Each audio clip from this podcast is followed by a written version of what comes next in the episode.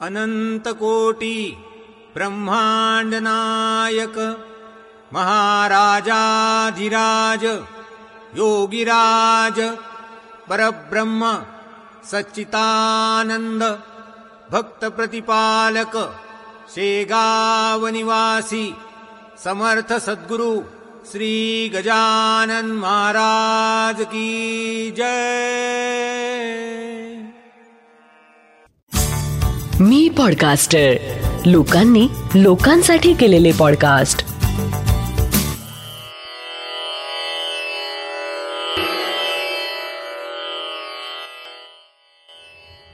श्री गजानन महाराज की जय. श्री गजानन अनुभव ह्या पॉडकास्टचा हा सत्याऐंशीवा भाग. आम्हा सर्वांसी आधार तूच की रे माय बापा. जय गजानन. ते माझं दहावी मॅट्रिकचं वर्ष होतं. वार्षिक परीक्षा सुरू होती. त्या दिवशी सायन्सचा पेपर होता. मला मनातून वाटत होतं की आपण आपल्या शाळेतून पहिलं यायला हवं. तशी प्रार्थना मी गजानन महाराजांना केली होती. गजानन महाराजांची भक्ती माझ्या मनात जागृत करण्याचं श्रेय माझ्या आईचं. सौ निर्मला ढोमणे हिचं.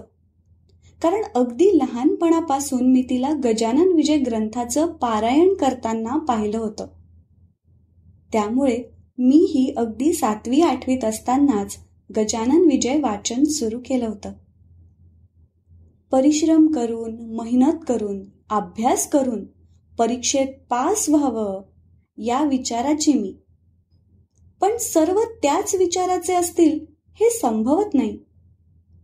परीक्षा हॉलमध्ये माझ्या मागे बसलेल्या विद्यार्थ्याजवळ भरपूर साहित्य होतं. मी थोडं नाराजीनेच त्याच्याकडे कटाक्ष टाकला. पेपरची घंटा झाली. पेपर सुरू झाला. मी तल्लीन होऊन लिहित होते. अचानक कॉपी तपासणारी टीम वर्गात शिरली. एका माणसाने जवळ येऊन मला म्हटलं स्टँड अप मी विचारलं काय झालं सर?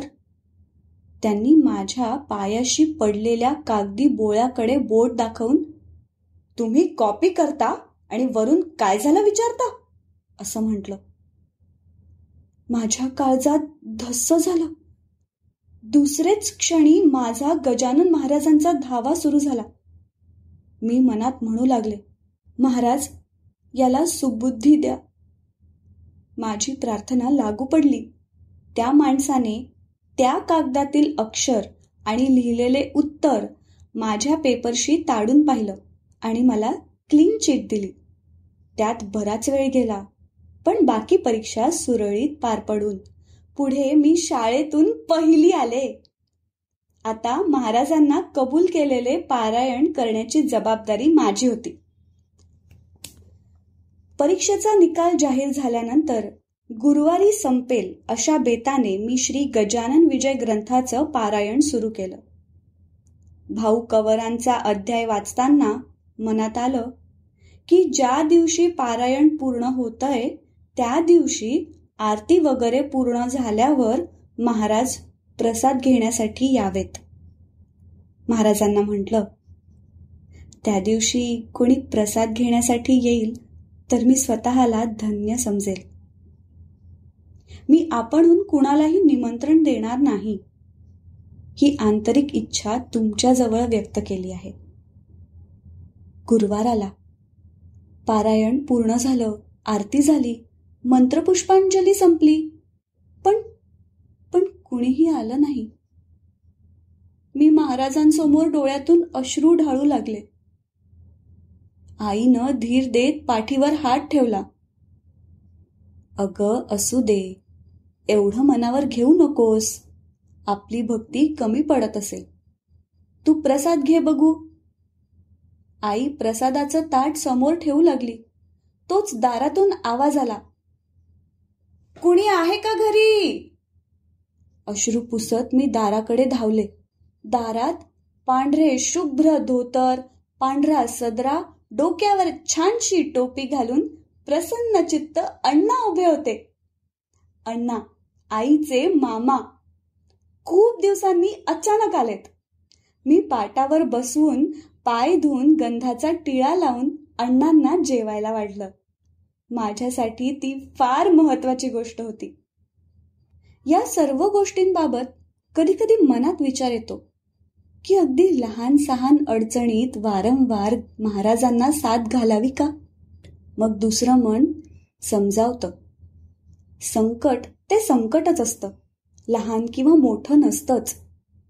ते टळतं तेव्हा त्याचे काय दुर्गामी परिणाम झाले असते याची कल्पनाही करवत नाही.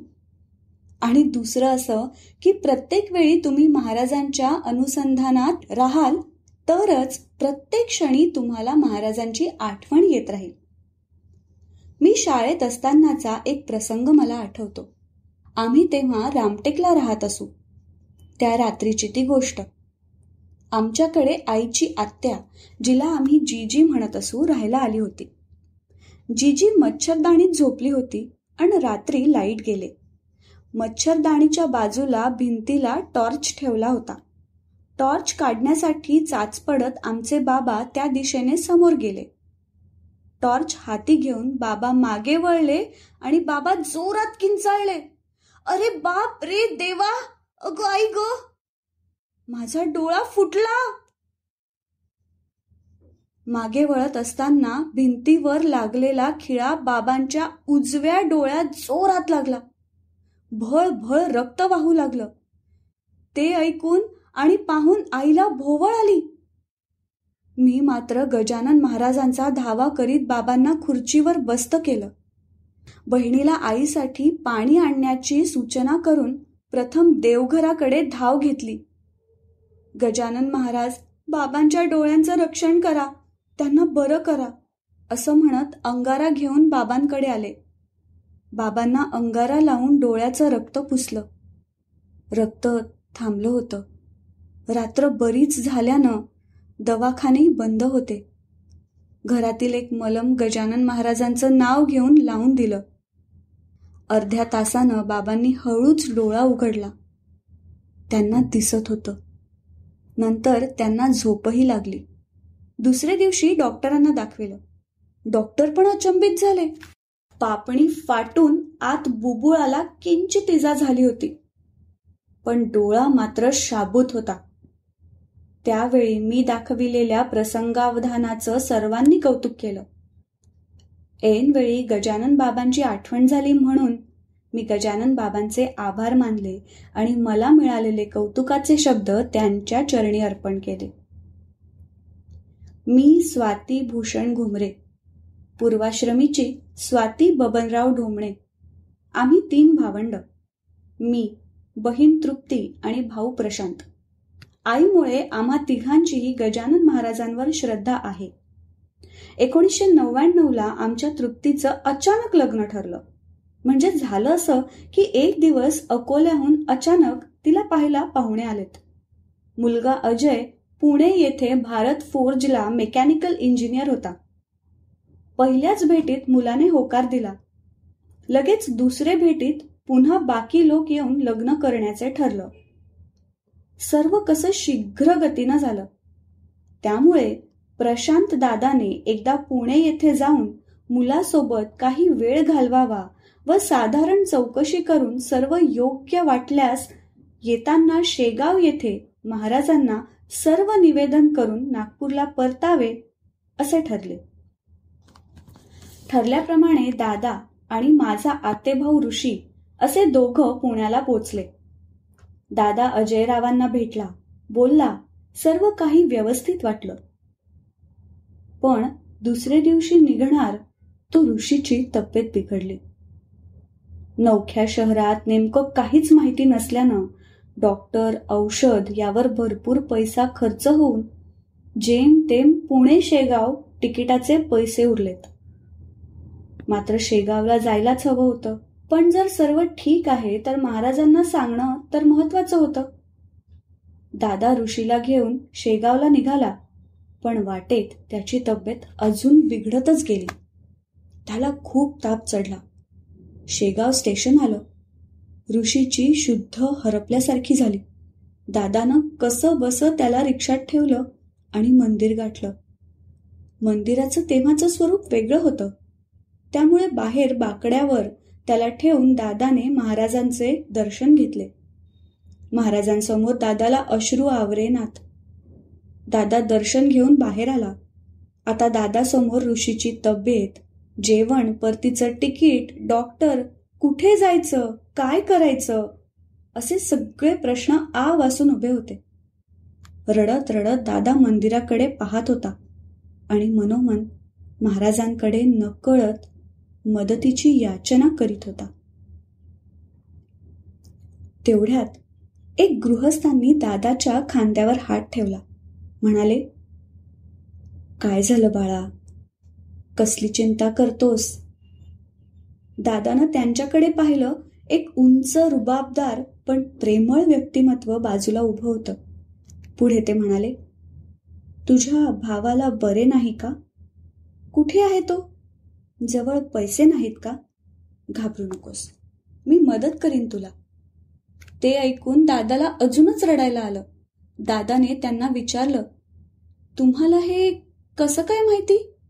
त्यावर ते म्हणाले मी प्रवासात होतो तुला पाहत होतो पण ते महत्वाचं नाही. तू गजानन महाराजांच्या दर्शनासाठी आला आहेस ना? मग ते घेतील तुझी काळजी. चल डॉक्टरकडे जाऊ. नंतर त्या गृहस्थांनी डॉक्टरकडे नेऊन ऋषीची तब्येत तपासायला लावून डॉक्टरांशी बोलून दादाला जेवायला घालून दुसरे दिवशी दोन तिकीटं काढून दिलीत. शिवाय काही पैसे दादाच्या खिशात ठेवलेत. दादा त्यांना म्हणाला तुमचे उपकार मी कधीच विसरणार नाही. पण तुमचं नाव काय? कुठे असता? मी तुमचे पैसे परत करीन. त्यावर ते बोलले अरे अडचणीच्या वेळी माणसाला मदत करायची नाही तर कधी करायची? गजाननाच्या दारात आहोत तर सर्व चिंता तोच वाहील ना? माझं नाव आचार्य. मी सासवडला असतो. आलास कधी तर ये. असं म्हणून ते निघून गेले. पुढे दादा नागपूरला परतला. महाराजांच्या कृपेने लग्न व्यवस्थित पार पडलं. पण आज इतक्या वर्षात अनेक वेळा चौकशी करूनही आचार्य कोण ते कळू शकलं नाही. पण या सर्व प्रसंगांमधून आम्हा सर्व भावंडांची महाराजांच्या चरणी असलेली निष्ठा अधिक दृढ झाली. दुसरं असं की मला वाटतं आता दादा जेव्हा केव्हा शेगावला जातो तेव्हा तेथील गर्दीत त्याची नजर आचार्य कुठे दिसतात याविषयी शोध घेत असेल. आणि ते आढळले नाही की चेहऱ्यावर प्रश्नचिन्ह येऊन मनात म्हणत असेल. श्री गजानन जय गजानन जय गजानन श्री गजानन श्री गजानन जय गजानन जय गजानन. आत्ता आपण ऐकलात हा अनुभव आहे सौ स्वाती भूषण घुमरे पुणे यांचा. जयंत वेलणकर यांनी शब्दांकित केलेले. पौर्णिमा देशपांडे हिच्या आवाजात आणि नचिकेत शिरे प्रस्तुत श्री गजानन अनुभव ह्या पॉडकास्टचा हा भाग. हा पॉडकास्ट तुम्हाला कसा वाटला हे आम्हाला नक्की कळवा. तुमच्याकडे असे काही अनुभव असतील तेही आमच्यापर्यंत पोचवायला विसरू नका. डॉक्टर जयंत वेलणकर आणि मी पॉडकास्टरचे डिटेल्स खाली शो नोट्समध्ये दिले आहेत. दर गुरुवारी नवीन अनुभव ऐकण्यासाठी मी पॉडकास्टर चॅनलला नक्की सबस्क्राईब करा आणि इतरांना पण शेअर करा. तुम्हाला जर घरी समर्थ सद्गुरू श्री गजानन महाराजांची उपासना करायची असेल तर त्यासाठी डॉक्टर जयंत वेलणकर यांनी रेकॉर्ड केलेल्या साधनेचा आपण लाभ घेऊ शकता. त्याची लिंक खाली दिलेली आहे. मी पॉडकास्टरचे इतरही पॉडकास्ट नक्की ऐका. पुन्हा भेटूया पुढच्या गुरुवारी एका नवीन अनुभवासोबत. तोपर्यंत श्री गजानन जय गजानन. श्री गजानन जय गजानन.